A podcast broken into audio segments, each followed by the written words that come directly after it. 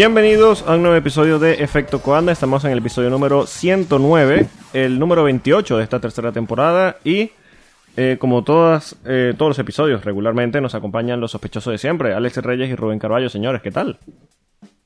Hola, ¿qué tal, Polo? Muy bien, aquí estamos, otra semana más. Eh, Turquía, semana perfecta para Valtteri Bottas. Eh, siempre es bueno, ¿no? Qué malintencionado, qué malintencionado ese comentario. Bueno, pero ¿qué pasa? O sea, no, no- no- tú no quieres ver nuestra actuación del domingo y yo estoy deseoso. Hello, buenos días, buenas tardes, buenas noches a todos los que nos acompañan en este episodio y en este podcast. Pues sí, llegó Turquía. La carrera eh, eh, sin interrogación, porque ¿alguien ha visto cómo está esa falta últimamente? Bueno, eh, esto lo, lo, lo íbamos a hablar en la previa y bueno, nos extenderemos un poquito más en la previa, pero el circuito lo lavaron con agua a presión. Sí. Lo, lo informó Michael Massey a los equipos. El circuito, el asfalto, lo lavaron con agua a alta presión. Quiere decir, bueno, ya, ya, ya vamos a ahondar, Sí. ya vamos a ahondar. Ay, no sé, no sé, no sé, no sé. Bueno, Ya, ya, bueno, eh, esto es la Fórmula 1. Señores, eh, tenemos varias noticias muy importantes, que, o, grandes, mejor dicho, que llegaron a la Fórmula 1 esta semana.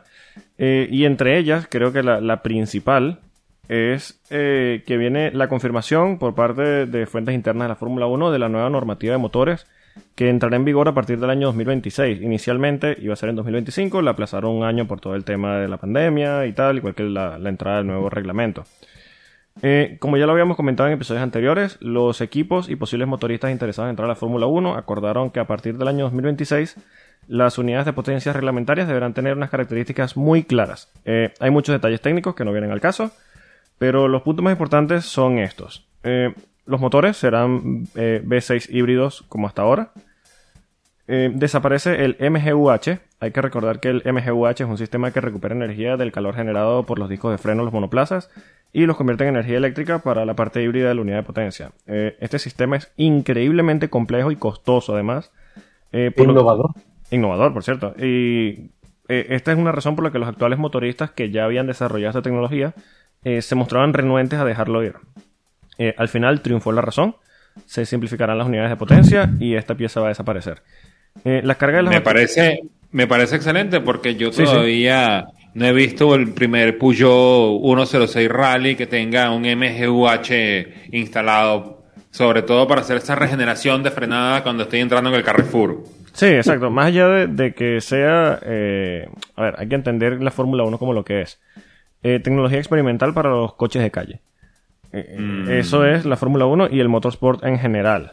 Eh, avances sí. en todos los, los sentidos, ya no solo de seguridad, sino en, en tecnología en general para los coches de calle. Y el MGUH, aunque muy eficiente y muy efectivo en, en competiciones, eh, no tiene ninguna traducción real a un monoplaza, a, a un coche de calle, mejor dicho. Hay, hay alguno que, bueno, Mercedes. Pero a nadie sorprende, ¿no? Claro, bueno, pero, pero eh, ese Mercedes súper económico, ¿eh? Sí, sí, sí. sí, Por ahí lo vi, lo, lo vi, lo vi en, lo- en los comerciales. Ven al de Mercedes. Las calles de Medellín- en las calles de Medellín tienes que haber visto algunos. Sí, sí, Sí, por supuesto. Un par, seguro. Qué bueno. Pero sí, bueno, eh, eh, esto es lo que buscaba y precisamente lo- los motoristas interesados, ya vamos a hablar de los interesados, eh, estaban poniendo la desaparición de esta parte de la unidad de potencia como condición para poder entrar porque, de nuevo, no se traduce en tecnología que vaya a pasar a, a- a coches de calle. Eh, otro de los puntos de la unidad de potencias, la carga de las baterías vendrá de manera exclusiva del eje trasero.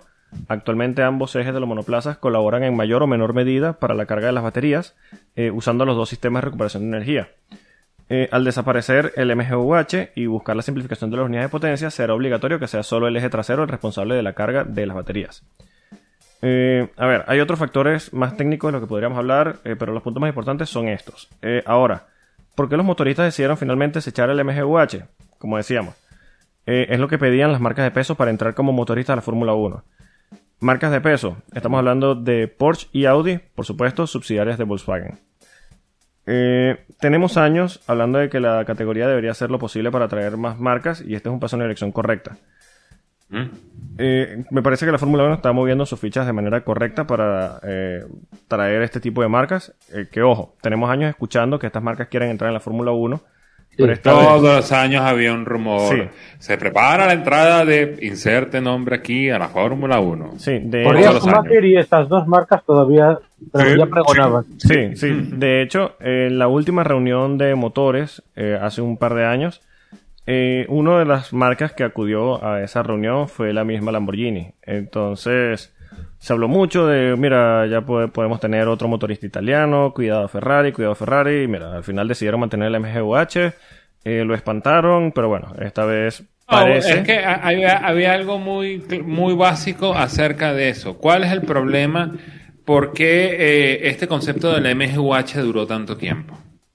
Es básico. Los equipos que llegaron primero, que tuvieron que cargar con esta normativa, le hace Mercedes, le hace Ferrari, le hace Renault, le hace Honda, fueron los que tuvieron que hacer la inversión para ver cómo es que esto funciona. Inversión mil millonaria, no- por supuesto. Y aparte de eso, ellos no quieren que esto eh, caducara en cuatro años o en seis años. Entonces dijeron, no, vamos a extenderlo un poquito más porque, coño, yo tengo que ver un retorno de inversión sobre eso, sobre todo si yo eso lo voy a extrapolar a vehículos de calle. Ya el, el ejercicio terminó, ya Mercedes está contenta, Ferrari no lo va a usar, eh, Renault es un chiste. O sea, ver- ve- poner un Renault de de calle. Renault era, lo de Renault era el MGUK, el H no.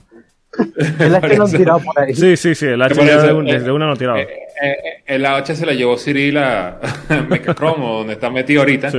Y, y, y ya, ya van así, bueno, es que vengan las nuevas motoristas, vamos a equiparar, pero siempre va a haber una ventaja, pues, y por eso es que ellos dijeron, no, todavía no, todavía no, porque nosotros todavía no hemos terminado de desarrollar esa tecnología. Eh, pues era todo lo que querían, clarmente. Sí, yo creo que, de nuevo, como estaba diciendo, eh, si bien es un buen concepto para la, la competición, la Fórmula 1 no fue lo suficientemente inteligente para, al entrar en esta era híbrida, decir directamente en ese momento, mira, no, esta pieza no, no me va a ser útil, eh, ya ni siquiera a largo plazo, sino a mediano plazo.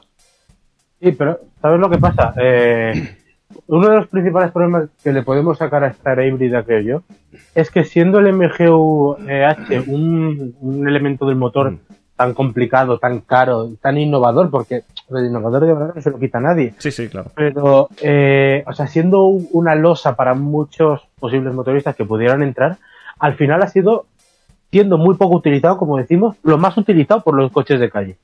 Es que eh, el problema es que esta era híbrida va a pasar mucho sin pena ni gloria. Sí. Realmente, Sí, es que realmente, ¿tú sabes cuál es el detalle? Nosotros vemos en el motor, porque el motor por ahorita está siendo inundado por eh, estas explosiones de, de, de categorías que quieren utilizar sistemas híbridos. La última que, que, que se acercó así tímidamente a preguntar fue la IndyCar, de que ellos están pensando poner un motor V6, su V6 turbo con un sistema híbrido Ok, perfecto, para allá va la industria.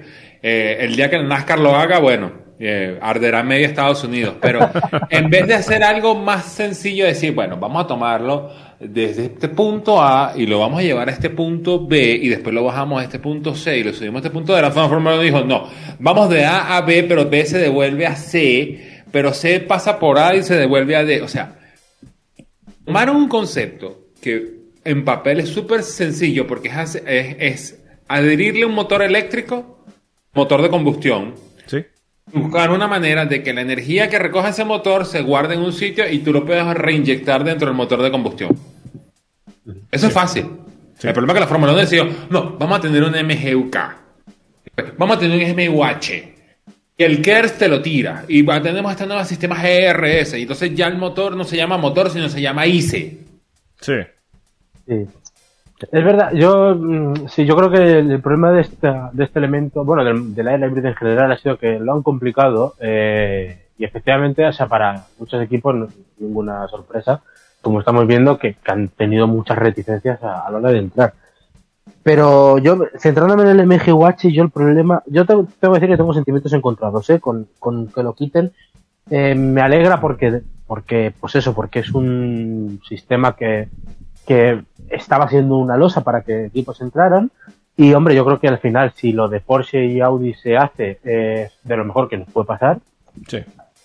Eh, por un lado y por otro no. Eh, y me explico.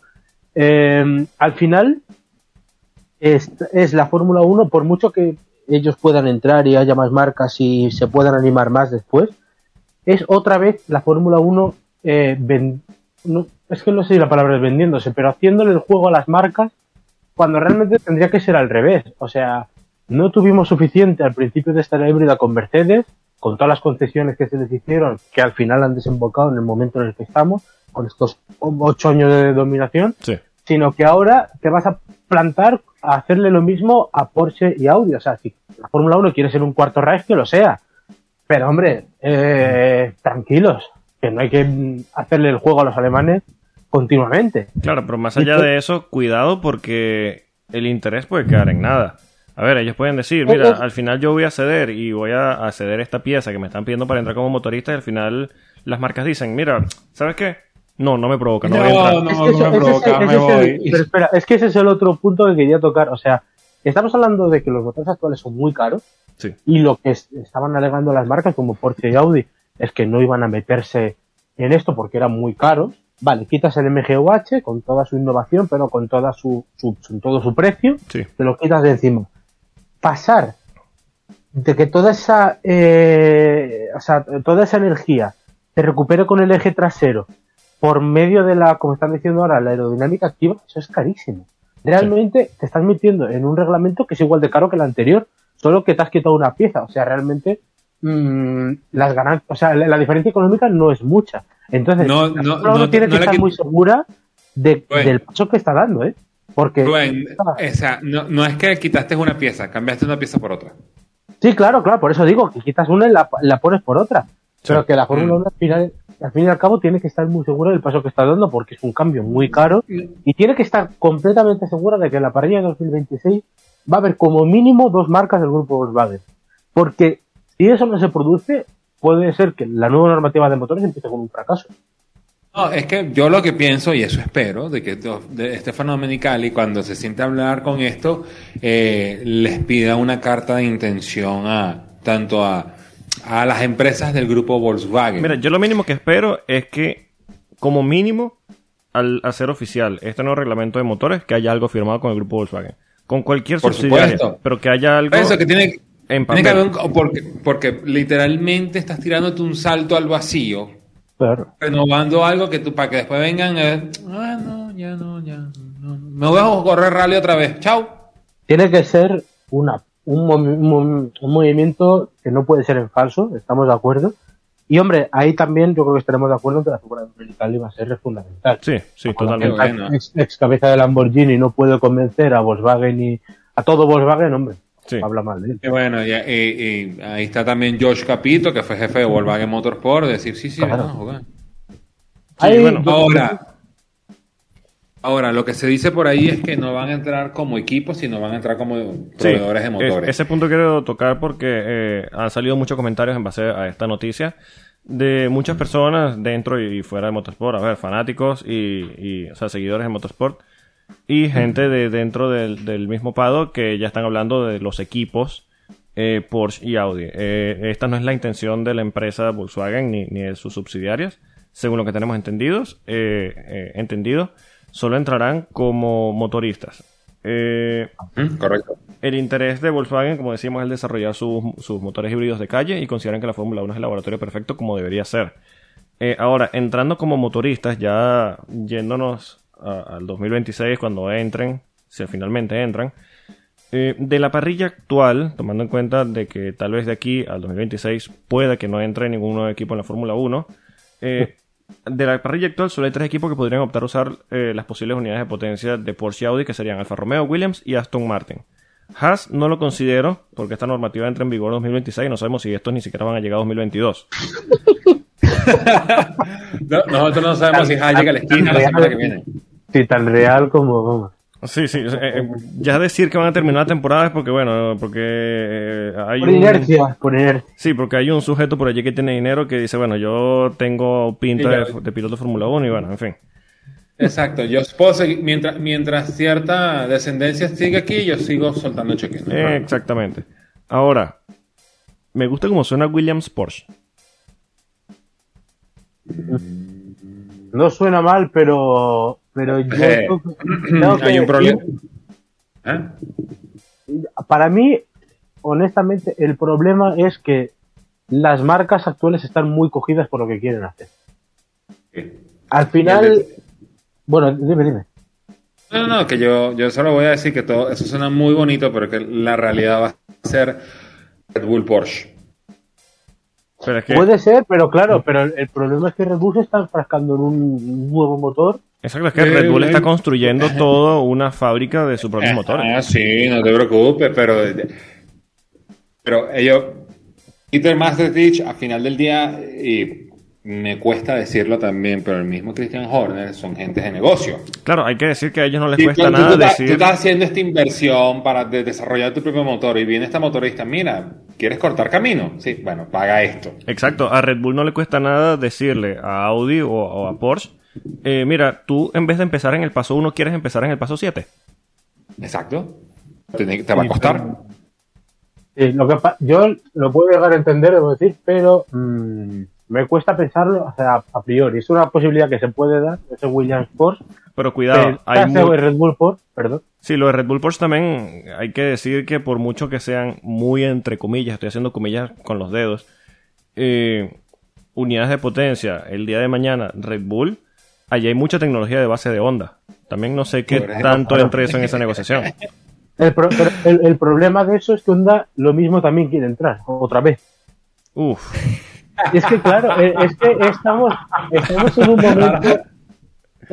Hay que recordar, cuando aquí eh, comentamos, bueno, informamos de que eh, ya se había producido la primera reunión, sí. eh, lo que se filtró es que Honda estaba en las negociaciones a pesar de irse porque le Sí, sí. interesaba el futuro.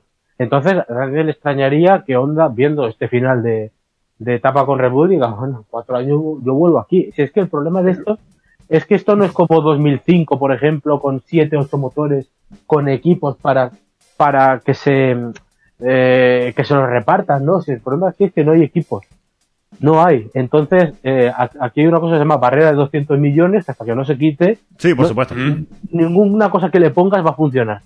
Por supuesto. O sea, eh, ahí lo que probablemente va a suceder cuando lleguemos al 2026 es que Red Bull utilizará alguna de estas marcas porque es lo que han hecho desde que se empezó a sonar con constancia este rumor de que probablemente era Red Bull la que estaba detrás de todo eso empujando a estas marcas del grupo Volkswagen. Probablemente uno de los beneficiarios va a ser Williams porque eh, existe la pieza de Josh Capito, que Sí. fue director de Motorsport de Volkswagen en su época. Y ¿No habéis No nombrado sé. un equipo? ¿No habéis nombrado un equipo que yo le veo factible? Aston Martin. Sí. Sí, también. bien.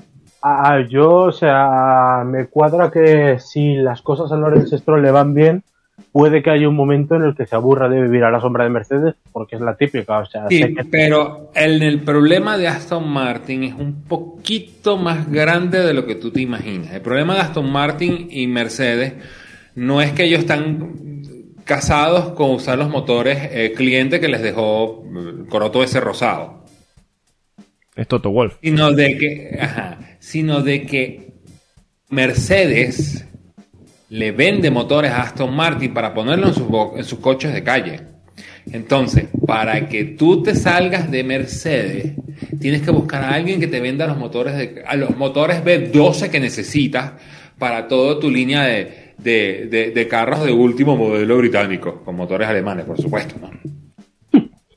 Claro, uno, a ver, es una situación complicada. de- Sí, uno dice eh, una, una, o sea, el- lo que pasa dentro de la Fórmula 1 no tiene por qué afectar lo que es eh, la relación de ambas empresas en los coches de calle, pero hay que entender la Fórmula 1 como lo que es y esto es un juego de mafias. Exacto. Eh, de hecho, eh, en el tema de juego de mafias, eh, esta entrada de, de, Porsche y Audi se van a encontrar de frente con un Mercedes que seguramente irá al cuello de Aston Martin y Williams a decir, oye, no, porque aquí tengo dos asientos más, eh, yo te reduzco un poquito el precio de los motores, pero no te vayas con estos. Eh, allí va a haber un juego eh, a cuchillo, seguramente nada limpio y claro, para nosotros va a ser bastante interesante, pero para la Fórmula 1 y los negocios de la Fórmula 1 también seguro va a ser feo. Que no va a ser la primera vez, por supuesto, ni será la última. No, no. Desde luego. No sé, yo, yo, mm, ya te digo, yo aquí, sinceramente, yo el problema que veo es que eh, los, los motores están muy bien, pero esto puede tener futuro si entran como equipos. A mí me parece más factible que entre como equipo, posiblemente, y si se da, que también lo veo un poco difícil, pero si se da una vuelta de onda, yo creo que volvería no solo como, eh, como motoristas, sino como equipo directamente. Digo, pienso yo. Lo veo más factible que un equipo como tal de, de, de Porsche o Audi. Sí, puede, sí puede ser porque yo creo que McLaren y Red Bull les han cansado, en general, unos y otros. Bueno. E- Es factible, pero mira, eh, ahí está el ejemplo de Toyota. Sí, sí. El dinero no te da los Y- títulos. Y, y la propia eh, la propia de Honda, ¿eh? Y el, no, no, pero más que todo en el concepto de, de, de Toyota, porque en el sentido de que para entrar en esta Fórmula 1 hoy en día tienes que tener una base en Europa, pero el, el estilo de, de el estilo de pensamiento japonés a nivel de negocio necesitas de que todas las decisiones se tomen en Tokio para entonces mandarlas para allá. O sea, es demasiado complicado. Yo, otro equipo de Honda, o, o- o la tercera avenida de Honda, la Fórmula 1, yo lo veo muy complicado, muy, muy complicado. Sí, a menos que monten una base de onda en el Reino Unido o, o en Europa, vamos. eh, Va a ser muy difícil que... No, Honda- que, le- o sí. que- que básicamente el equipo de Fórmula 1 sea independiente de las decisiones que se tomen en la, en la casa matriz en Tokio. Eso, exactamente, sí. Debe- tiene Es que manejarse en. Europa directamente.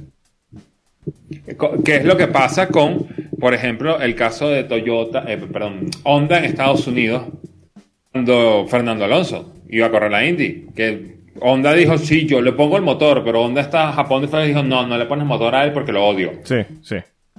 Que nos vio feo. Ay, pobre Fernando. Ay, Eh. Dios. Bueno, Fernando. pasando, pasando ya a, a la segunda nota de, de este episodio, eh, nuestro muy estimado pirata, el señor Helmut Marco, bajó del Perla Negra esta semana para hablarnos de las intenciones. Fea. Polo. Guarda, guárdate esa presentación, por favor. Ah, Me encanta. Bueno. Bueno, ponemos la musiquita de, de Piratas del Caribe cada vez que hablemos de Helmut Marco. Repito, re- sí, sí, sí. Barba negra, venga. Barba negra, barba blanca. bueno, nuestro pirata favorito bajó del Perla Negra para hablarnos de las intenciones de Red Bull hace unos años. Eh, de, acuer- de acuerdo a nuestro cíclope favorito, Red Bull estuvo muy interesado en firmar a Lando Norris para el programa de jóvenes pilotos de Red Bull en 2017. Eh, le prometió un asiento en Alfa Tauri, Toro Rosso en ese momento, para 2019. Eh, Lando y quien quiera que sean los responsables de aconsejarlo, muy sabiamente decidieron rechazar la oferta para centrarse en su temporada 2018 de Fórmula 2, eh, justo el año en el que Zach Brown le ofreció unirse a McLaren a partir de 2019. Eh, para tener la historia completa, hay que recordar que en 2017 Red Bull tenía a Verstappen y Richardo en Red Bull y tenían a Brendan Hartley en Toro Rosso con una temporada bastante pobre. Eh, de hecho, Red Bull trató en 2018 de bajar a Hartley a mitad de temporada y ofrecerle a Norris el asiento en Toro Rosso. Pero ya las manos de Zach Brown estaban metidas en la negociación y finalmente Norris se decidió por McLaren. Afortunadamente. Esto terminó eh, obligando a Red Bull a firmar a Albon después de que Tictum, su único junior en categorías inferiores, no pudiese conseguir puntos de superlicencia suficientes para llegar a la Fórmula 1. Eh, sí, mencionamos muchos nombres, la Fórmula 1 es un juego de sillas increíble, pero así se lleva esto. Eh, ahora, ¿podría la Fórmula 1 permitirse que alguien como Norris se diluyera en el programa de Red Bull como todos los que no se llamen Max Verstappen?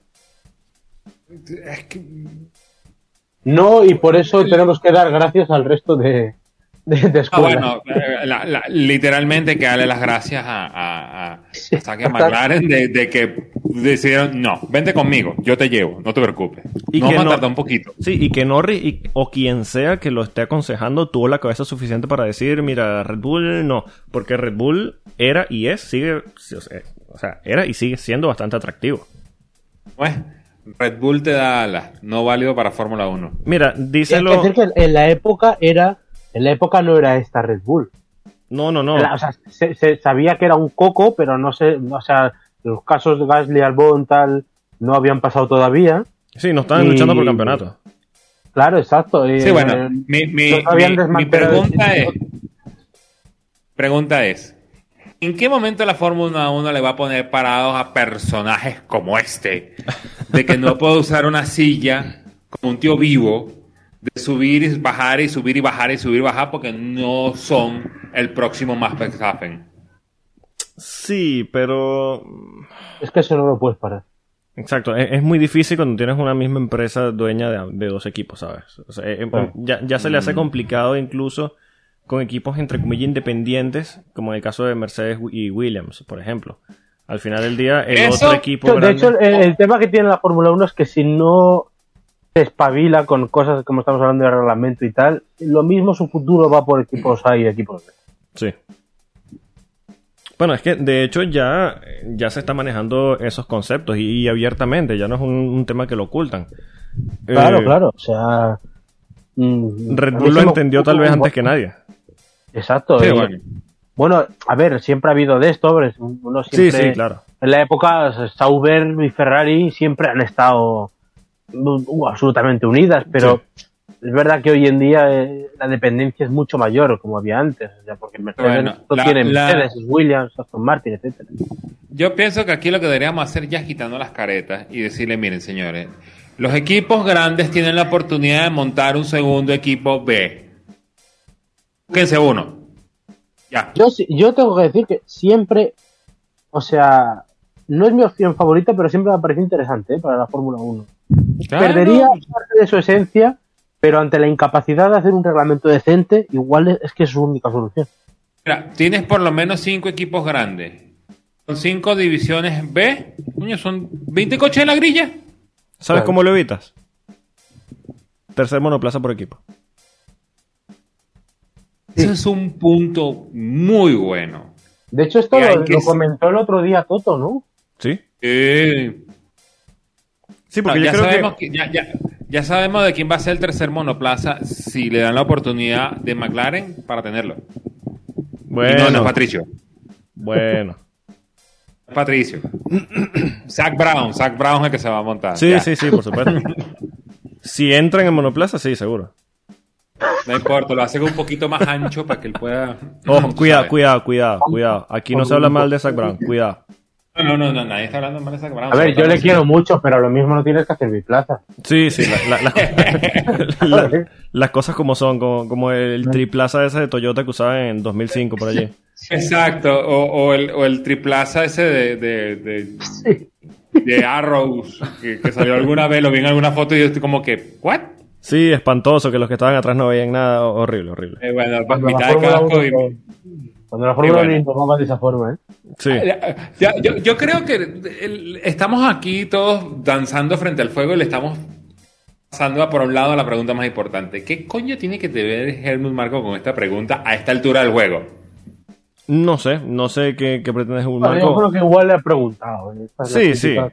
A ver, no, Eh. no es un secreto para nadie que hubo acercamientos entre Red Bull y, y Lando ahora, solo que claro, Lando pasa a ser hoy en día una figura importante dentro de la Fórmula 1 y quien no esté tan informado eh, le parece curioso todo, todo este tema. Ahora, entrando en el terreno de la especulación, se hubiese, o sea, viendo cómo Lando eh, se, se ha adaptado tan rápido a la Fórmula 1, hay que recordar que tiene apenas tres temporadas en la Fórmula 1, eh, podría haber triunfado al nivel de tal vez un Daniel Ricciardo que podría ser un, un compañero de nivel para Max Verstappen.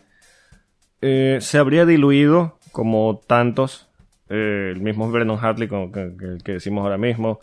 Eh, podría, podría ser alguien con el síndrome de, Estolco- de Estocolmo como eh, Pierre Gasly. Gasly. Pierre Gasly, sí. Para mí ese sería, podría haber sido el ejemplo. Es que ah, obviamos a veces lo importante que fue para eh, Lando la etapa con Carlos. Ya más allá del Carlando y tal, Sí. o sea, ese aprendizaje mutuo de que a Carlos con ya no siendo tan novato desde luego le pones a un niño, al más joven de la historia de McLaren, y a Lando le pones a un Carlos en un tan buen nivel, en, una, en un momento en el que sabía de la importancia del reto de McLaren, es que me parece una simbiosis perfecta. Con Tan Brown, No, con, eh, con los dos. Es que Y hay, otra, y, y hay otro detalle. Hay otro detalle. Que, que lo que dices tú tienes todo el punto, pero hay otro detalle. Cuando Lando Norris corrió su primera carrera,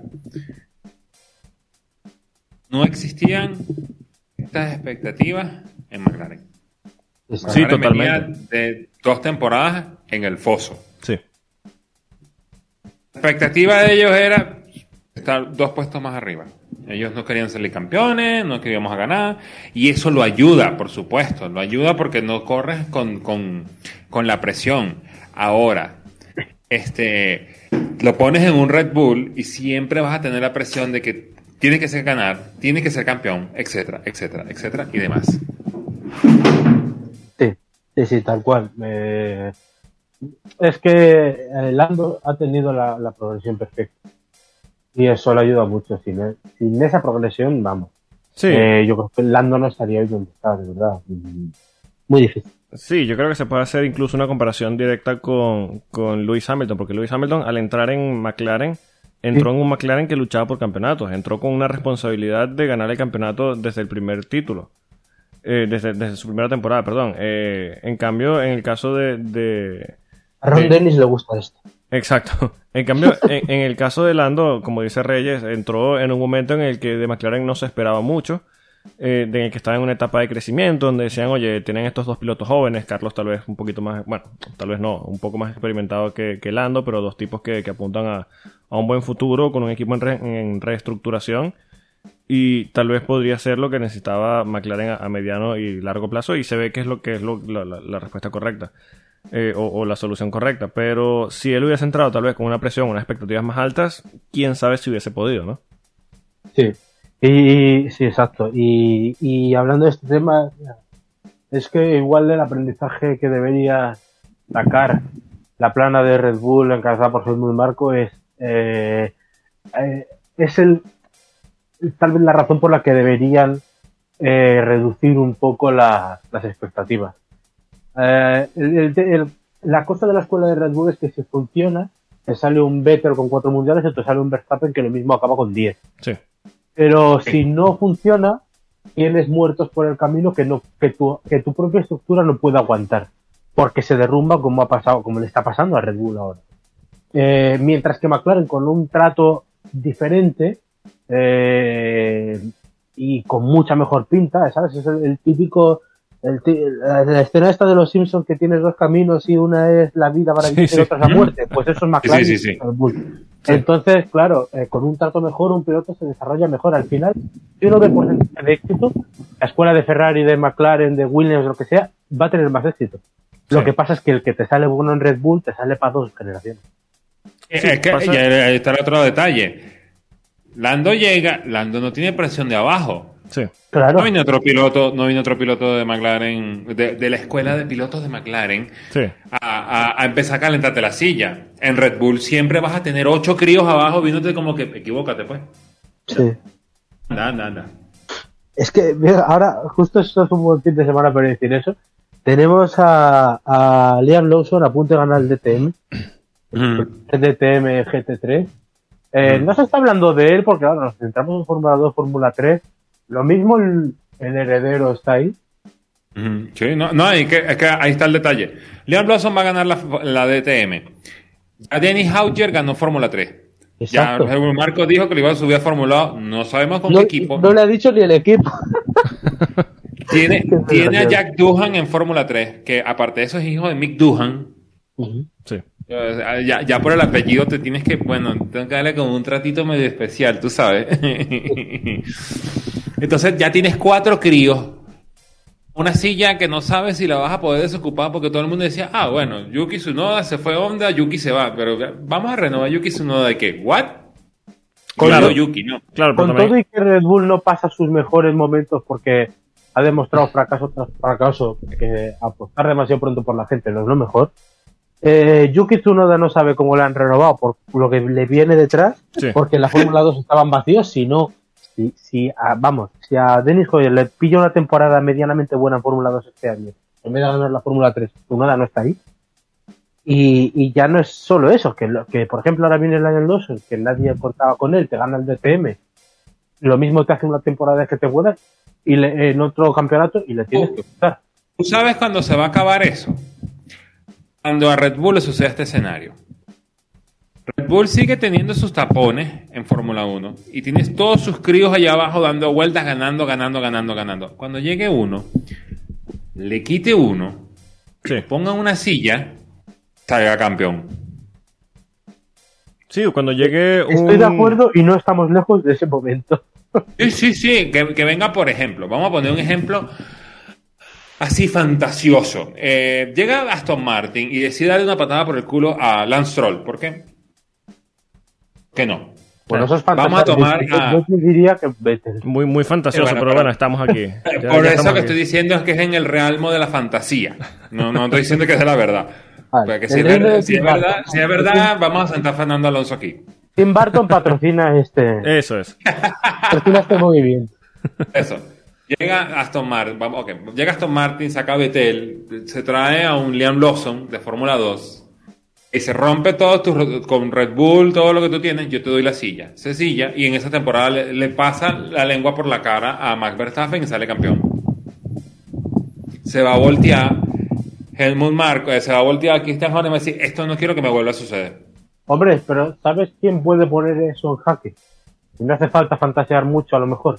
Solo medianamente. Alex Albon. Sí. Uy, Pero es que mira, pero, eh, más allá, más allá de eso, sí, más allá de eso, yo creo que ya Red Bull se ve en ese escenario y por eso cambia tanto de pilotos. A ver, eh, Noda no tiene que sentirse cómodo por haber renovado. Precisamente, si una empresa o un equipo eh, te puede echar con contrato firmado en mano, es precisamente Red Bull. Porque, Red Bull, sí, sí. porque, porque ya Un lo ha hecho. a Sergio Checo Pérez. Exacto, Exacto. Exactamente. Es porque ya lo ha hecho con muchísima perdón. facilidad en ocasiones anteriores. Entonces, cuidado si Yuki Tsunoda tiene una primera mala eh, temporada en 2022, que no termina la temporada y empiezan a subir cualquiera de estos Ah, chicos. no, escucha, escucha, eh, eh, lo mismo, o sea, Tsunoda en este nivel no llega a Francia. No, Posiblemente. no, no, no. Y, no, no y, ahora que le sobran candidatos por debajo que podrían tener ya los, los puntos de la superlicencia, cuidado. Este, no, no, y que no nada más. Hay que eso. decir, por cierto, eh, un detallito, en esto, qué bien ha venido la superlicencia. Y mira que a mí no me gustaba mucho, bueno, el reparto de puntos a día de hoy sigue sin gustarme, Sí, porque Mm. favorece claramente la escalera FIA y eso es una, una trola. sí, sí. O sea, el campeón de la IndyCar pasó por la Eurofórmula, ¿vale? O sea, eh, nadie puede venderme eso. Pero para evitarnos según qué pilotos, está muy bien. Bueno, mira, solo hay que decir que sí, es muy, muy corregible. El sistema de, de- de puntos es una absoluta atrocidad, eh, muy mejorable. Pero mira, este sistema nos evitó un Dactintum en la Fórmula 1, así que... uf, Es que cuando antes habíamos hablado de actitud me he acordado. Digo, menos mal, sí, menos mal. necesitamos Eh, eh, no, nos, nos evitó un Mahavir Ragunatán. Bueno, pa- yo pasa que creo que... ah, Uf. Más allá de eso, yo creo que Ragunatán no tenía el apoyo, el músculo financiero para no, no, básicamente, básicamente lo que hizo esto, esto, esto fue evitarnos problemas como lo que teníamos en la época de Ocel, Andrea Moda, eh, Live, Larini, esto, aquello, lo otro, que eran pilotos que llegaban, ah, sí, tengo dinero, ah, sí, vamos a correr, y no iban para atrás ni para adelante, y a, los dos, a las dos carreras ya no estaban, entonces era una, una, una silla giratoria. Sí, es una forma de enseriar un poco eh, el piloto que entra en la Fórmula 1. Eh, yo creo que la, la FIA vio eh, ese video tan famoso que está en YouTube del jeque que quiso manejar el, el Renault de 2017, 2007 creo que fue. ¿Ah? Que empezó en la recta y a los 5 metros creo que lo estampó contra el muro. Eh, bueno, ahí está la- también lo que hizo el, el premier soviético Vladimir Putin cuando se subió al Renault. Sí, exacto. Entonces yo, yo creo que la, la, la Fórmula 1 quiso decir, mira, vamos eh, a abrir un poquito el paraguas, vamos a protegernos un poco y creó un sistema, a ver, hay que decir, un sistema malo, pero un sistema que hasta ahora ha sido Pero, medianamente efectivo. La- es malo, pero funciona. Exacto, ha sido medianamente efectivo para evitar este tipo de, de desastres naturales como Dante El, el- el sistema este de puntos no funciona para nada menos para esto. Eso, precisamente. Esa, esa es la, la, la, la respuesta Exacto. correcta. Y ahora con, con, con, con este empuje que tiene la Fórmula One Management de que los, si le quieren dar los viernes a los pilotos jóvenes, oye, más rápido te va a suceder un escenario que estamos planteando. Porque Ah, bueno. alguien va a ver el talento y va a decir, ¿sabes qué? Firma conmigo. Sí, eso es totalmente. Y un, y un detalle sobre eso: si, la, si el tercer coche lo acaba planteando y Toto Wolff apuesta por ello y tal, y sale adelante, ese tercer coche en ningún caso puede ir a los jóvenes. En ningún caso. No, no, estoy completamente de acuerdo. No, no, es que eso sería un desastre absoluto. Sí, sí, de hecho es hasta peligroso. Sí, sí, sí. No, yo, tra- yo traería un piloto invitado. Uy, bueno, ya veo David Coulthard, Martin Brundle, Anthony Davidson. Pues yo, mira, ya, ya sin, sin coñas, yo lo, lo usaría para, o sea, para otras categorías. Yo llamaría a Roger Pérez que le, le diría, mándame 10 chavales. Exacto. y que te los mande. Eh, ¿cómo? Eh, ¿Este fin de semana tienen algo? Sí, mándame 10. Y ya está. Eso sí que es Bueno, también sí. meterse en el reino de la fantasía, pero bueno. Claro, claro. Eh, bueno, ya- Pero, pero me suena seguimos. bastante interesante. O sea, podríamos ver incluso, eh, dado el caso, eh, a Zach Brown, que le gusta apostar tanto, algo como lo, lo que pasó con Pato Ward. ah, bueno, mira, ganaste tu carrera, vente, un fin de semana en Fórmula 1. Carrera Mira, el, oficial. momento, el momento más importante de 2021 no va a ser la resolución de Hamilton Verstappen, sino cuando Patricio Ward Sí, sí, sí. Ese Mercedes, McLaren. O sea, en ese test Bueno, hay, hay, un, a- a- hay uno que tiene una misma arista. Todavía estamos esperando y cuando suceda ya es cuando yo puedo decir el fin, ya puede terminar el 2021 a nivel de Fórmula 1. Cuando Mercedes por fin suba a Román Grosjean. Sí, claro. Yo pensaba que me ibas a hablar del tatuaje de David Bull. No, no.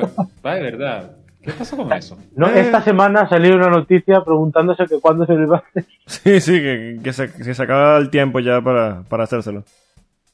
Está, Eh, sí. está librándose. Sí, sí, se está sí. librando. Todavía está pensando dónde que se lo voy a poner. ¿Y qué se va a poner? En Ay, fin, todo lo que no sea... Mira, Daniel Richardo tiene que ser lo suficientemente inteligente para decirle a Cyril Abiteboul, porque ojo, el diseño lo elige Richardo.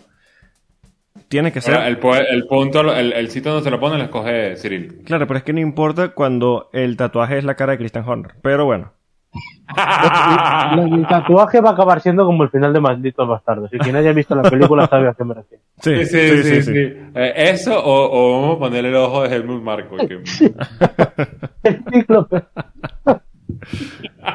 Ay, qué horrible, Ah. qué horrible este programa a veces. Sí, sí. No, no. Va- Pues vamos a cortar la alegría. espérate, espérate que el tema que viene es peor todavía. Sí, Es sí, por eso, vamos, a- vamos a cortar la alegría porque. sí, precisamente Sí, claro. vamos, vamos a entrar eh, en la fase final del calendario de la Fórmula 1 y esta fase final tiene una, una peculiaridad, eh, sobre todo con una confirmación que se dio a mitad de semana, que es el Gran Premio de Qatar, que se va a correr el 21 de noviembre, sustituyendo la fecha que tenía originalmente el Gran Premio de Australia. Eh, hablamos de esta fase final, eh, creo que Rubén tiene los circuitos más a mano, de esta fase final de, de la Fórmula 1, porque viene algo bastante particular en esta fase final del calendario, eh, sobre todo con este eslogan de We Race as One. Rubén, tienes Sí, el sí, resto del calendario por allí, ¿verdad? Sí, bueno, lo que vamos a presentar a continuación es la Copa de los Derechos Humanos. ¿Vale? Perfecto. Perdón, sigue. ese es el trofeo que a la UNESCO le encantó. De Sí. hecho, yo creo que lo van a patrocinar a partir de aquí. El, trofeo, el eh, trofeo que hizo llorar a Steven Spielberg. Exactamente, sí. Eh, o sea, el Papa Francisco que no oiga esto porque nos lo podemos cargar. O sea, por favor. Ok. Empezamos Eh, este por domingo. favor, en- eh, ya va, ya va. Apaguen los radios Radio Paranelo. No se, se escape una, una en Radio Vaticano. Sí, sí, por, favor, por favor. Eh, estamos, bueno, empezamos este domingo en Turquía, Muy tierra bien. de Erdogan. Un, un país muy bonito, muy, muy, muy, muy- Ajá, seguimos. Sí, sí. Sí, sí, que, que como Eh. muy, muy, muy. Dale. muy, muy, muy. Muy, muy. Eh, en Muy. dos semanas nos vamos a Estados Unidos, que bueno, con todo lo que es Estados Unidos, los derechos humanos tampoco le han gustado históricamente. Sí. Eh, luego nos vamos a la tierra de AMLO, el 7 de noviembre. Eh. Eh, en fin, en las calles de México puedes encontrar lo que quieras. Sí, y un poquito Eh, más. Sí, Literalmente puedes conseguir lo que tú necesites. Sí, y lo Que que no también. Guiño, guiño. Exacto. El 14 de noviembre nos vamos a Bolsonaro's Land, Por supuesto. Interlagos. Y luego el, el cierre apoteósico, maravilloso, fantástico. eh, Qatar, Arabia Saudí, Abu Dhabi. A mí lo que me llama la atención de, ese, de, de- de esa Copa de los Derechos Humanos, eh, patrocinada por la UNESCO, es que me da tanta risa, sobre todo ese mes de noviembre. Que supuestamente el mes de noviembre empezamos el 7 en Cota, ¿no? Sí. Sí. Eh, 7 en Cota, 14 en... No, no, el 7, el 7 creo que estamos en Ciudad de México, ¿no? En Cota. Espera, espera, sí. Estamos el eh, 7 en México. No, el Cota es antes, 24. Ok, el 7 estamos en, en el México, 7 en, el en 14 México, el estamos 14 en Brasil. el 21 estamos en Qatar porque Qatar queda en Sudamérica. O sea, eh, Francia, Canadá, o sea, Canadá, Francia, Azerbaiyán, por lo que sea, mm, alguien dijo, pues, hold my beer. Mira, antes de empezar a grabar, eh, Rubén y yo estábamos conversándolo y precisamente vimos la distancia. Eh, son 11.900 kilómetros que hay de diferencia. Primero, ahí está el triple header del, de- de- del continente americano. Y después Ah. los pilotos tienen dos semanas, que bueno, son dos semanas, hay tiempo más que de sobra, pero para eh, irse a 11, casi- bueno, 12.000 kilómetros de distancia básicamente. Eh, ¿A alguien le pareció bueno irse de Brasil, cruzar todo el continente africano más el océano y llegar a la otra punta y correr en Qatar? ¿A alguien le pareció eso una buena idea? A mí, pero a mí, me- a mí, pero yo tengo que decir dos cosas. La primera, empezamos la temporada con los pobres mecánicos que no quiero que nadie diga, eh, "Ah, es que les pagan por ello. No, es No, no, no, no, no, no, no. Y esto es inhumano para un mecánico que, que empieza a trabajar esto semanas antes Sí. y que la semana de Gran Premio es horrible. Pidieron que no hubiera más tripletes, les han colado este. Pero hay, hay que recordar que la situación podría ser peor porque nos íbamos a Australia, el calendario era de 23 carreras. Sí, O sea, sí. eh, podríamos haber tenido a lo mejor un doblete, un parón y un doblete, pero aún así hubiera sido inhumano. O sea, porque el Qatar es Brasil, no te lo quitas de encima. Y ojo, hay que Eh, decir, hay que decir además que la Fórmula 1 está apuntando a 25 carreras al año. 25. Que Yo, yo no tengo problema que Qatar entre como carrera de emergencia. A mí lo que me molesta, que me saca de, los de, de- de todo lo, lo que puedo tener ahorita en este momento, es que venga y firme por 10 años. Sí, a Lo ver. vamos a- el, el circuito lo sabe, lo vamos a ver hasta en la Eh, no, sopa. no, es que cuidado, cuidado, Sí, sí, sí, cuidado, cuidado, con esto, cuidado. Hay que aclarar el eso. matiz importante. Sí, hay que aclarar eso. eh, Qatar se corre en 2021. A partir de 2023 lo que se va a correr es el Gran Premio de Qatar. O sea, se corre Losail y luego Qatar. Sí, exacto. Este año se confirma. Sí, este año se confirma Losail, pero el, el contrato de 10 años es en Qatar. Eh, a ver, es posible que el uno o dos años se utilice el circuito de, de Losail. No hay ningún tipo de confirmación sobre esto, pero la idea es que se construya un circuito aparte eh, en el que se compita la Fórmula 1 por estos 10 años. Ahora, caemos en el mismo escenario. Eh, se está firmando por 10 años un circuito que no existe. Eh, Vamos a empezar por el principio. ¿Alguien ha visto cuánto mide Qatar últimamente? No, no, no, no, no, no, no, no. Lo más importante no es eso. Lo más importante es dónde está Germán Tilke, por favor, desaparezcanlo. Sí, sí, quieto. Pero, Eh. pero cuidado con esto. Aquí de verdad hay que pararse a cosas muy importantes. Eh, yo quería tocar lo de las 25 carreras porque ya estamos, eh, estamos pasando mucho el límite. O sea, de hecho, si tú te pones a pensar en los circuitos que están saliendo últimamente, te salen más de 25. Sí. Porque ahora quería entrar Corea, quería entrar Alemania. Imola, dijimos el otro día que el alcalde est- eh, estaba convencido de que le robaban a- hasta 2026. O sea, Sí. Sí, pero lo que yo escuché es que supuestamente va a entrar Imola para reemplazar Ansia. Uf. uf. Más el circuito de Miami, más el de Arabia Saudí. Es que eso te- y claro, y más, porque por ejemplo, hay que recordar que Kuwait está terminando eh, un circuito grado 1. En esto de los, de los derechos humanos, por supuesto. Claro, dentro de la Copa de los Derechos Humanos, que podrían haber hecho un grado 2, pero han hecho un grado 1 por lo que sea. Ellos querrán lo que sea. Y aparte, eh, a, a- eh, a mucha gente se le olvida, ha visto, me- siempre me ha parecido curioso, el Gran Premio de Abu Dhabi no es el Gran Premio de los Emiratos Árabes Unidos, es el Gran Premio de Abu Dhabi. Sí.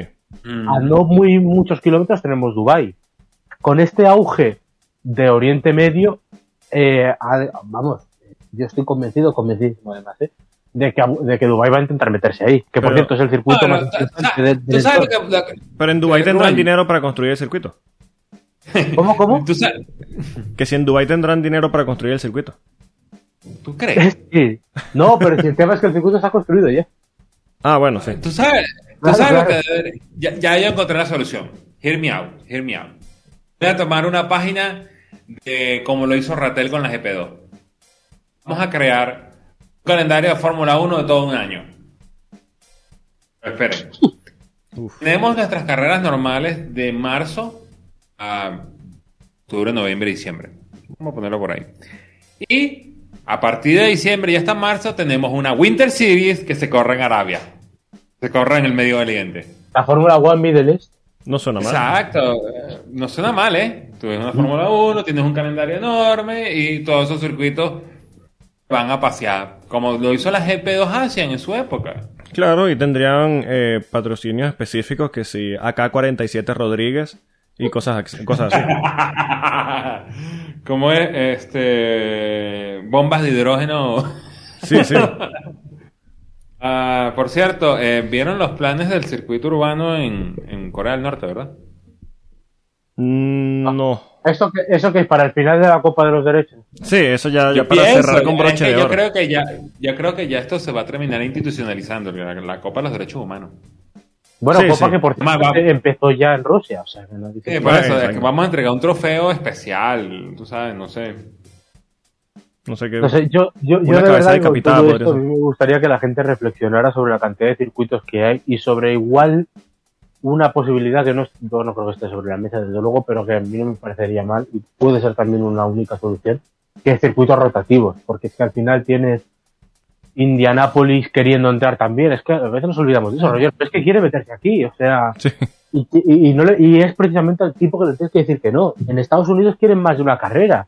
Austin está, yo qué sé, eh, eh, fatal. Podrías meter otro circuito, no sé, que, al- que al final te salen más de 30. Y te Y pones- bueno, sí, sí, sí, sí, si prestamos atención a lo que dijeron los pilotos de MotoGP este fin de semana de cómo está el circuito, Bueno, sí, eh, lo de Cota ya da para un episodio simplemente para hablar de Cota. Ah, de Co- Pero- Cota lo que tiene que, lo, eh, lo de Cota tiene que cambiarse de categoría. Eso no es MotoGP, eso es ama Supercross. Sí. Sí, eso sí. lo hemos dicho.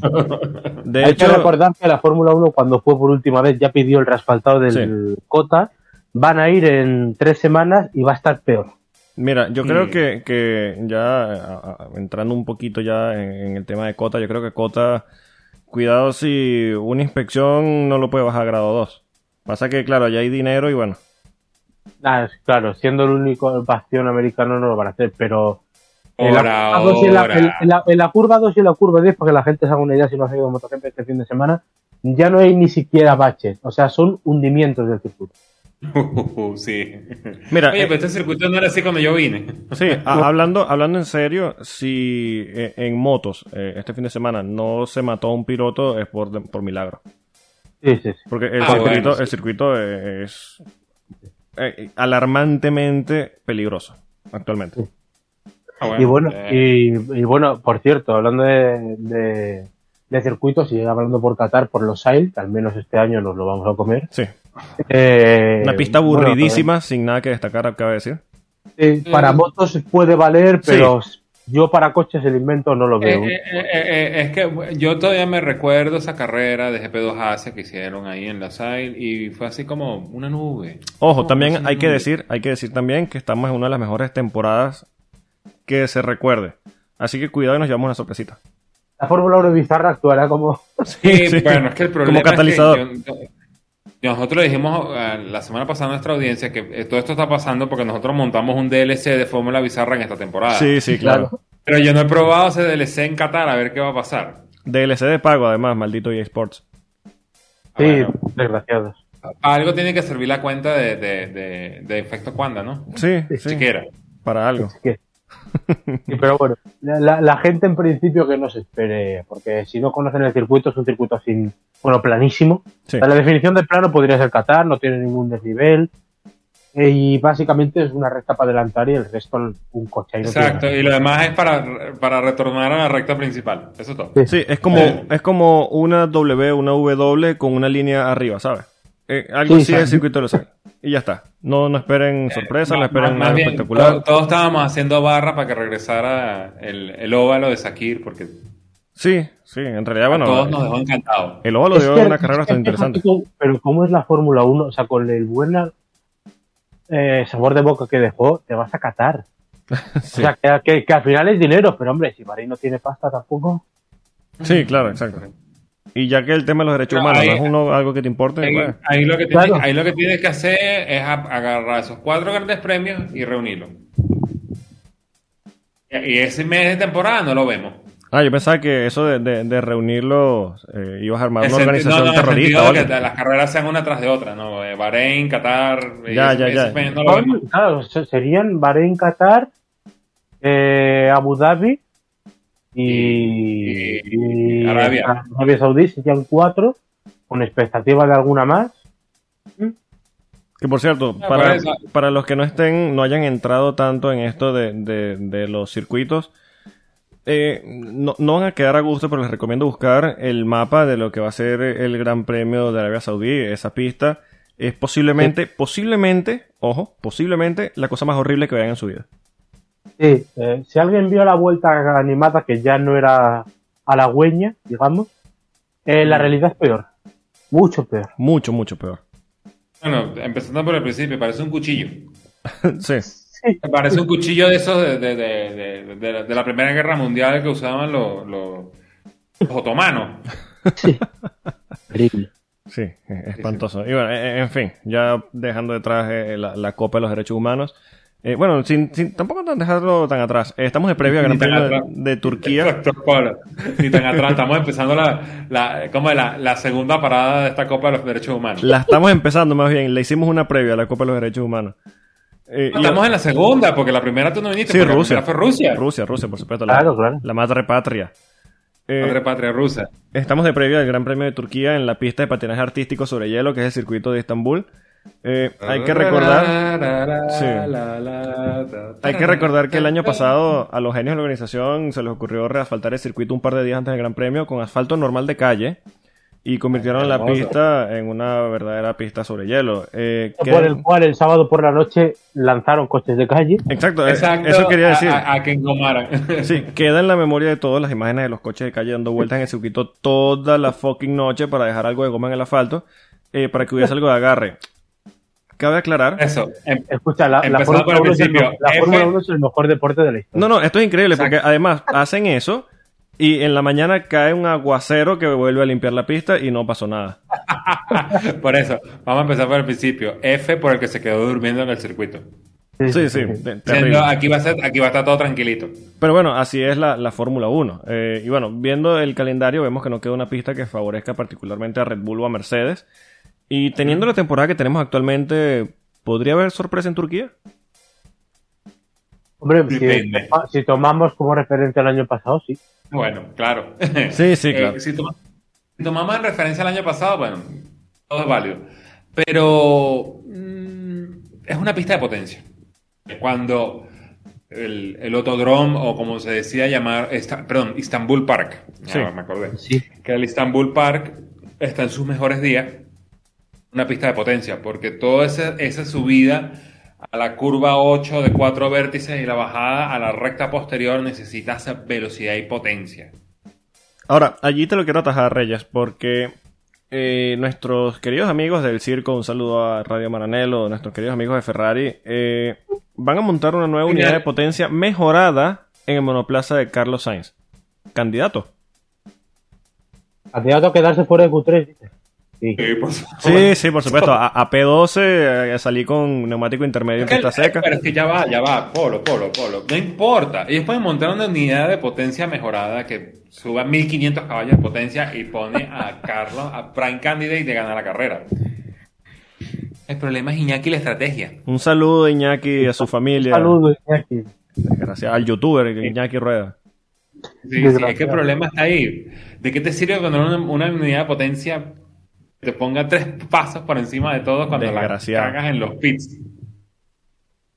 Yo tengo que decir que como son, serán peoras como siempre. Qué talento eh, para deprimirnos tiene Ferrari, increíble. Sí, sí, tre- tremendo. Pasamos Yo de candidato mío. a Iñaquiña. Yo, pues, yo, yo fíjate que la lucha por la victoria, claro, como es un circuito nuevo, puede pasar cualquier cosa, pero yo tengo muchas ganas de ver la reacción del Red Bull aquí. La, la reacción, o sea, la adaptación. Mm, Porque el año pasado mm, eran otros coches. Ahora con un Red Bull en condiciones, vamos a ver si le planta cara a Mercedes. Mm. La, pregunta que nos tenemos que hacer será: ¿será que le ponen el sexto motor a Valtteri Bottas aquí, chicos? Seguramente. Hombre, eh, hay que decir sobre eso que para el domingo dan lluvia. Sí, sí, hay que decirlo. por favor. O sea que, o sea, tú para salir del trompo potencia necesitas. Claro, y, y- y más allá de eso, como la pista no resbala, eh, No. hay que ponerle No. más potencia y agua, por supuesto. Por supuesto, sí. Sí. Y, y, esos Pirelli de lluvia que saben que son tan buenos. Sí, ya Pirelli está tirando eh, precisamente en este tema de, de la lluvia, de Spa, que sigue dando coletazos.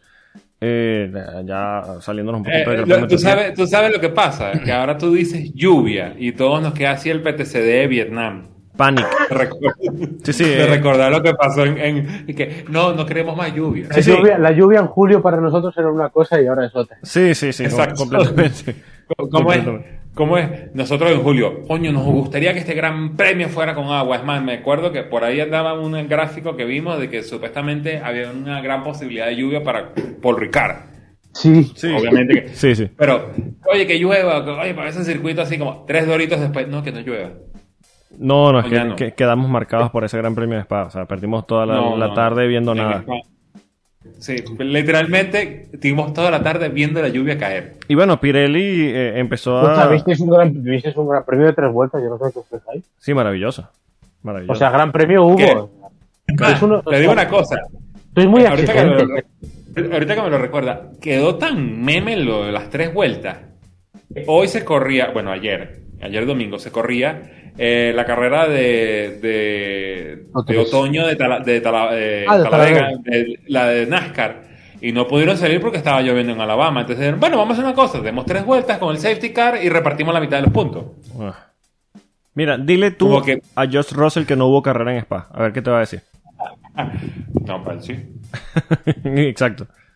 Él sí, y, y si la cantidad de puntos le da lo suficiente para que Max Verstappen salga campeón, también te va a decir hubo carrera en Bélgica. Sí, sí, por, Por supuesto. Por supuesto.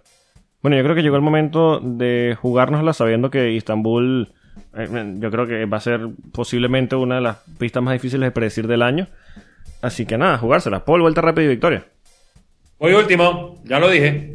Ah, muy Yo bien. voy segundo, que siempre voy primero. Bueno, Ah, bueno, pues Vale, Polo. me toca a mí primero. Pues, Eh, a ver, la Paul se la voy a dar a Carlos Sainz. Eh, vuelta rápida va a ser para um, Lewis Hamilton, que la va a tener que luchar con botas, por cierto. Y la victoria va a ser para Max Verstappen. Vale. Bueno, digo el podio: eh, Max Verstappen, eh, Lewis Hamilton y Carlos Sainz. Vale, voy yo. Eh, pole para Lando Norris. Uh, Eh, ahora viene lo gracioso. Vuelta rápida para Bottas. uh. Victoria de Verstappen. Segundo Hamilton. Tercero Lando. Mm, interesante. Me gusta.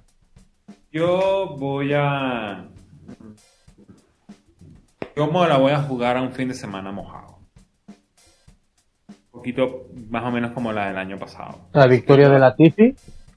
No, no, no, no, no, no, no, oye, tampoco así. Pero yo sí probablemente debe haber un una pole como de Sebastián Vettel, probablemente. Eh, Quiero una cambiar mi apuesta, por cierto. Perdona. Ya No, no, ya. Es que me he Espera. acordado. No, quiero, puedo, puedo antes de que acabes. Espera, espera, Paul de Vettel en, en Estambul, ¿en qué año estamos? ¿Qué te 2011. puedo decir? O sea, eh, eh, básicamente el Force India o el Renault, cuando, el, perdón, el Mercedes cuando estaba pintado rosado, en lluvia caminaba muy bien. Ahí está Lance Stroll y su única pole en la historia de la Fórmula 1. Sí, sí. Que se la robó a Checo, by the way. Así que probablemente eh, en un sitio donde Sebastián Vettel se puede sentir un poquito más cómodo, Ujú. ese coche puede sacarte una buena pole. La vuelta rápida, eh, hay un punto que, que me da mucha risa, pero tienes toda la razón. Hamilton se la va a tener que pelear a, a Bota. Sí. Así que probablemente la vuelta rápida va a ser para Max. Uh, Que yo veo victoria de Max Verstappen sobre Lewis Hamilton y un tercer puesto para Daniel Ricciardo. Viene, un- viene Uh, una buena uh, onda ahorita. Me gusta otro Shui. ¿sí? Exacto. ¿Tú Ah, quieres entonces, cambiar? ¿Qué va a cambiar tu apuesta? ¿Quieres Yo cambiar tu apuesta, cambiar- sí, tengo que cambiar mi apuesta. Eh, pole de Hamilton. Ok. Pole de Hamilton. Vuelta rápida la mantengo botas. Podio Verstappen Hamilton Alonso. Uh. Uh, el plan se acerca. El plan is coming. mucho coming to ver. Mira, ¿sabes qué me gustaría a mí? Pasa que, bueno, ya, ya no, no lo voy a meter en mi A ver, apuesta. si, si me gustaría, Alonso es el único que acaba. Sí, no, no, me gustaría que compartieran podio Daniel Ricciardo y, y Fernando Alonso a ver si se hace el Shui. bueno, nos quedamos cerca en. Estoy convencidísimo, pero además convencidísimo de que Fernando se lo bebe y pone cara de asco.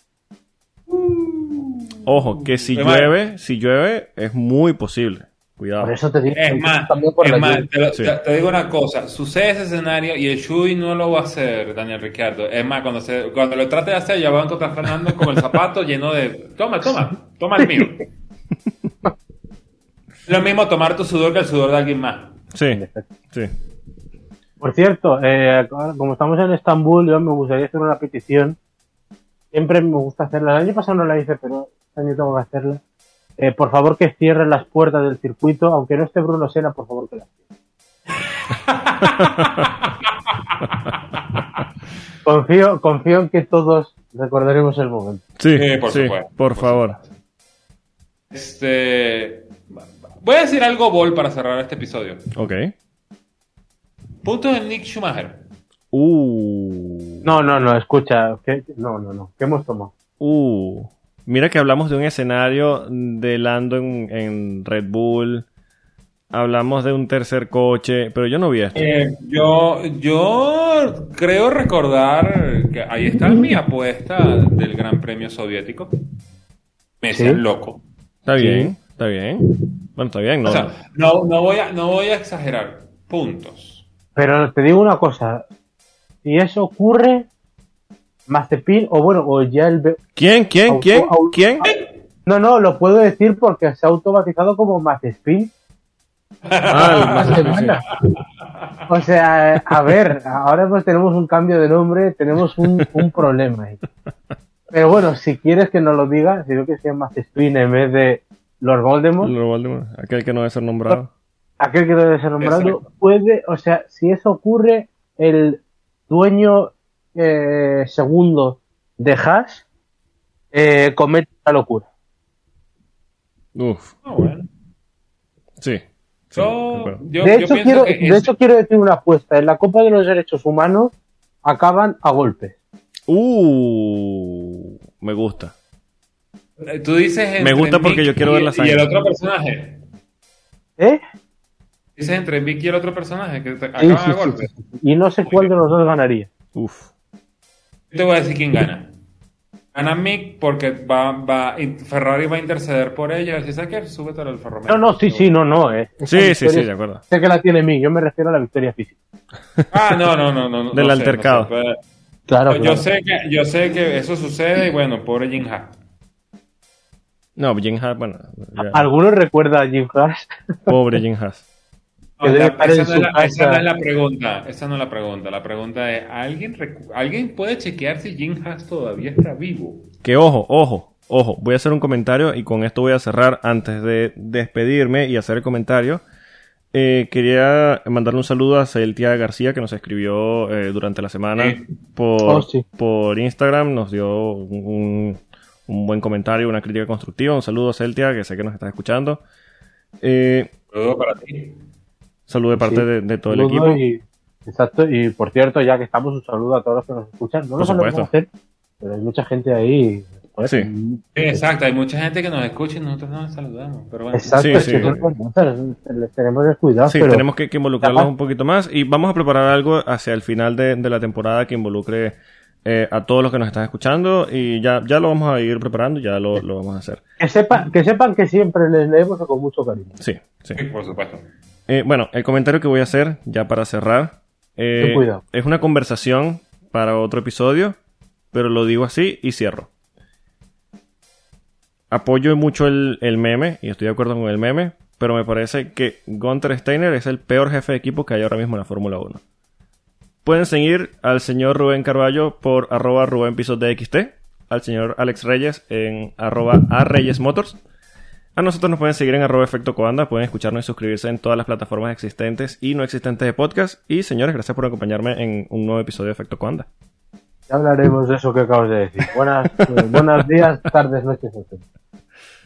Sí, Polo, definitivamente vamos a tener que sentarnos muy seriamente un día de esto a ver qué carajo fue lo que dijiste. ¿Sabes esto? Es el típico cuando, cuando de repente alguien suelta la frase en cualquier programa de televisión y saben que tienen para cinco meses, pues eso es lo que acaba de decir. Exacto. Qué forma de, de terminar eh. el episodio en una, una nota tan baja, ¿vale? Sí, Ah, terrible. bueno, no, te lo- te lo- lo- siempre podemos ponerlo más bajo. No, no, cuidado. No, no, no, Cuidado. basta, basta, por favor. No, no, no, no, no, no. No- no- Nos Basta. escuchamos la semana que viene. Te apoyo en esa moción. Nos A escuchamos la semana que viene. depende de qué estemos hablando, ¿eh? ¿Estamos hablando en serio o estamos hablando en broma? Uf, Estamos hablando en serio. cuidado. Bueno, yo me lo tengo que pensar. Eh, Sigamos. venga. Eh, no- nos escuchamos la semana que viene. Adiós. Adiós. Oh.